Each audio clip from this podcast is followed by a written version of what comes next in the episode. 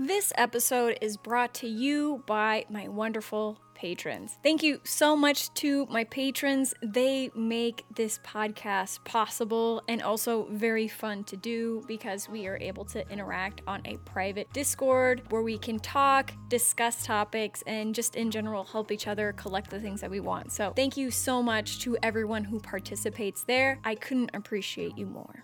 With that out of the way, let's get started.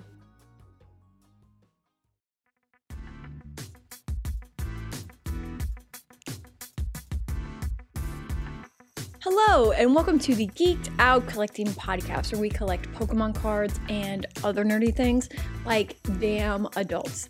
I am your host, Jess, and thank you so much for being here. Being a collector is great. Collecting is fun. I love collecting, but sometimes we fall into a trap where or should I say more specifically, me, I use being a collector as a justification for sometimes spending too much money on this stuff. Seriously. Before you blast me though, just let me explain. We justify spending so much on collectibles by saying things like, well, I love this stuff, or I think I can double my money and sell this in a few years from now just by buying it now. If I don't buy this right now, I believe I'm missing out in the future. Now, we're adults. Obviously, we spend our money how we see fit, but also we must be cautious about how we spend it because the spending adds up and we might be kicking ourselves at the end of the year for putting too much money into it. After I spent some time doing some financial planning for myself and analyzing my spending for 2021, over the past month or so, I've been having a conversation with myself that I think I'm ready to start having with other collectors and the community at large. So here are just some of my thoughts on spending money on buying the things we love. And if we don't watch ourselves, I think I'm of the opinion that it will become a trap. So let's be honest here. It's way too easy to overspend in the hobby for a number of reasons. And for me, these are just some of the few that really stick out. So, for example, feeling FOMO when we see people on social media posting their badass cards, blindly listening to what other people have to say about what we should buy, rather than putting in the work ourselves to find out if that advice works for our situation, emotionally spending because it feels good to buy stuff. And sometimes it helps us when we're in an emotional rut. So rather than addressing that emotional problem that we might be having, we instead spend money on something we don't need, you know, spending money on a luxury item. But then also, as collectors, we just love to collect things. So, you know, in order to collect things, sometimes you gotta buy it. So we spend a lot of money. Like I said before, though, sometimes we use poor excuses to justify purchases we just shouldn't be making because it's maybe more prudent to either save that money up, put that money in a traditional retirement fund. Maybe we don't really care for the item as much as we realize, or maybe we should be spending that money somewhere else on something more important in life. Something I realized in 2021, I wasn't doing a good job of putting my money into perspective and looking at the bigger picture. I got a new job, which came with a promotion, and last year I didn't spend the time I needed to in order to financially plan for that new income. You could say I fell victim to lifestyle creep, and that's something that happens to many of us who have gotten promotions or maybe we're making more money you know now than we had previously had before lifestyle creep is something that happens and it's something to be aware of this promotion that i got made me vulnerable to buying things i could have been a bit more strategic about buying. So, take for example my PSA 9 Holofoil Black Knight. I absolutely do not regret that purchase, but I do wish I planned it a little bit better. I wish I spent a little bit more time in the market looking I wish I spent a little bit more time being patient and seeing when a good time is to jump. And I also wish I spent a little bit more time putting a budget down for that item, saying, hey, I'm not going to, you know, pass this amount because I could have gotten it for cheaper, hundreds of dollars cheaper, you know. So, I mean, it is what it is, lesson learned, but that's just one example for me at least. Now, To me, it becomes overspending when we aren't able to make the financial moves in other areas of life that we need to because we've tied up all of our money in our personal collections. This includes but isn't limit limited to not having emergency savings to cover unforeseen expenses like medical bills or car repairs, holding off on making big life purchases like buying property, not contributing to traditional retirement accounts or savings accounts habitually. Collecting is fun, but let's be real. For the average collector, this is secondary compared to probably everything else in life. I mean, honestly, that probably applies to everyone. We need to make sure that we're putting the collecting part of our lives inside of a well managed box where we feel fulfilled as collectors while also not letting our collecting habits hold us back in other areas of our lives. In my opinion, I don't think there's any justification for buying this stuff if we aren't already financially stable. And this doesn't just mean we're not living paycheck to paycheck. This also means we're financially planning for the future with retirement funds or savings accounts. If you're not there yet, your first collecting goal honestly should be to set yourself up so that you're financially stable and secure. This likely is a combination of earning enough while also having financial discipline to not spend money you don't have or go over budget. So, if you haven't already, do what I did. Reflect on 2021. Get a rough estimate on how much you spent in the card hobby. Now that you have that number, look back on this money that you've spent and ask yourself some questions. Were you unable to make important purchases throughout the year because of it? Were you unable to cover any unexpected expenses? In hindsight, would you have made that purchase again? Or would you rather have put it into something else? Did you buy certain things out of FOMO or to flex? If you answered yes to any of these questions, then I think we can confidently say that you overspent. And coming to this realization is good because now you can do something about it to make it better. So, if you are like me and you overspent last year, I have a few ideas on how to move forward in 2022.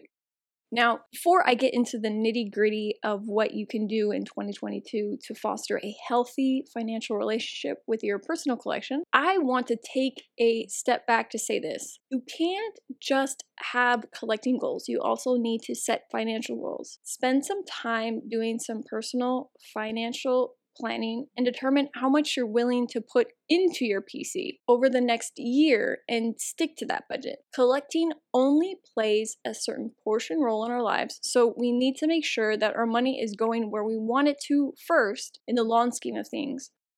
And this will honestly take some discipline to stick to it. Discipline is a muscle, so in order to build and foster it, we need to work it out like a muscle. But the one thing to remember when it comes to building discipline is that it's not about the work that we do, but it's really about the consistency of our work. In other words, it's really about showing up every single time. It's great that we stayed within our budget for January and February, but were we able to stay consistent throughout the entire year? If not, why weren't we able to? And if we weren't able to, what are some things that we can do to help us stick to it and build a system around it? So, if you're new to building discipline, I highly suggest Atomic Habits by James Clear. I've been applying his principles for habit forming for about, I don't know, for uh, two plus years. And I have to admit, it's absolutely changed my life. I highly recommend it. If you're not necessarily new to building discipline, what's really nice is discipline in one area is transferable to other ones. So, take for example something that's commonly said within entrepreneurial circles. If you want to learn how to build a business, learn how to get fit first. And that statement has always stuck with me just because getting fit in some aspects is the exact same way to build a business. It takes a lot of work and even more consistency. So, to kind of explain, when you go through the process of getting fit, you learn that you need to readjust your expectations, or you realize that practice makes progress and that the fitness regimen you actually follow is always 10 times better than the perfect regimen that you don't keep. So, that's just some food for thought, but to give you some real tangible steps now to actually getting your collecting life in order if it needs to be kind of put in order. Here's what I did and how I plan to execute my plans for this year. Financially plan for 2022 and determine how much you want to spend on your collection for the entire year.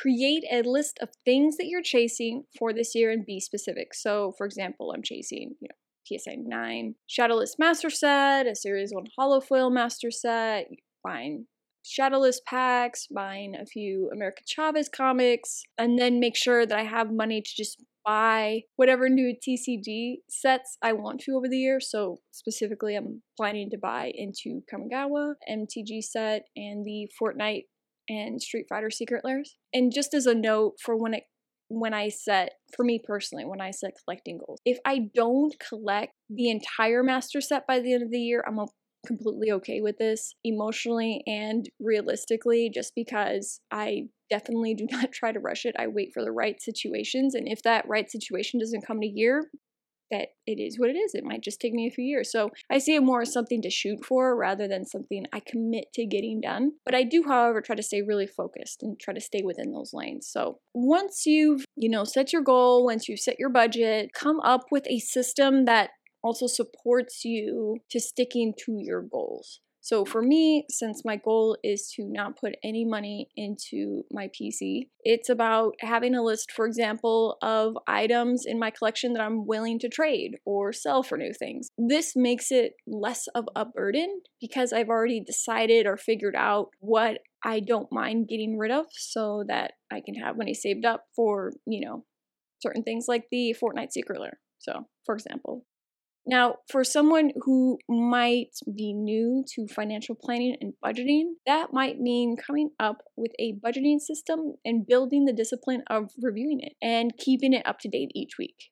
So, if you want to explore, you know, systems and building systems to support your goals, I would suggest picking up the Atomic Habits book that I mentioned earlier.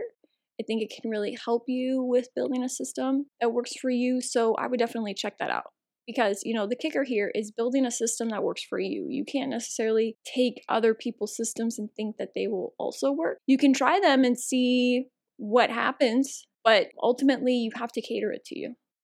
One thing I will warn against is going too extreme too quickly without having the discipline to execute. I've done this a number of times in my life, but one example I can give about myself is when I started learning about Dave Ramsey's financial system and I started trying to apply his steps about three or four years ago. I'm not going to discuss getting into the specifics of whether his system is good or bad, but what I will say is when it comes to his steps, I completely failed.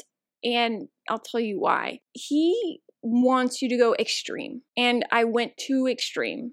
I went his extreme and, you know, I didn't leave myself with a dime of any, any spending money, but each and every month I was falling behind on my projections. I wasn't paying my student loans off as quickly as I wanted to.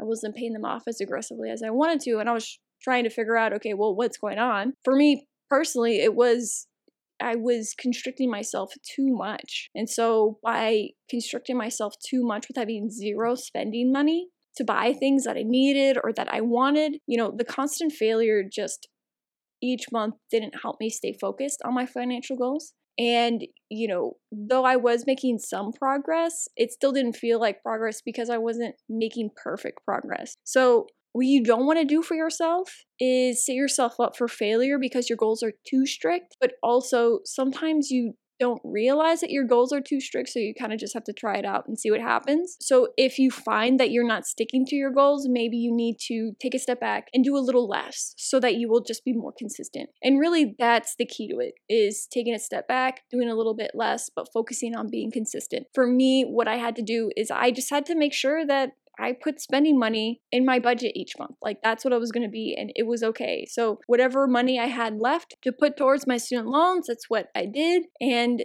you know, I wasn't going to pay them off as fast as I could, but I prioritized keeping a steady pace rather than keeping a sprint speed. So it's a marathon, not a sprint. And you want to, you know, kind of make that shift in your mind. And sometimes you can only make that shift in your mind by just doing it and just doing it and just trying and just doing. So when I did that, I, you know, I was able to knock off, I don't know if this is too personal, but I was able to knock off, you know, $30,000 of my student loan bill. So, you know, I still have a balance because I lent a lot, I borrowed a lot. But I mean, you know, even still, you know, I'm on a steady path and I feel confident that at the end of my plan, at the end of this, I will be good to go and I will be even more financially set. So, you know, it's just about keeping steady. But at the end of the day, leveling up as a collector, to me at least, means being smart and being deliberate about what I collect, along with having the discipline to execute. So,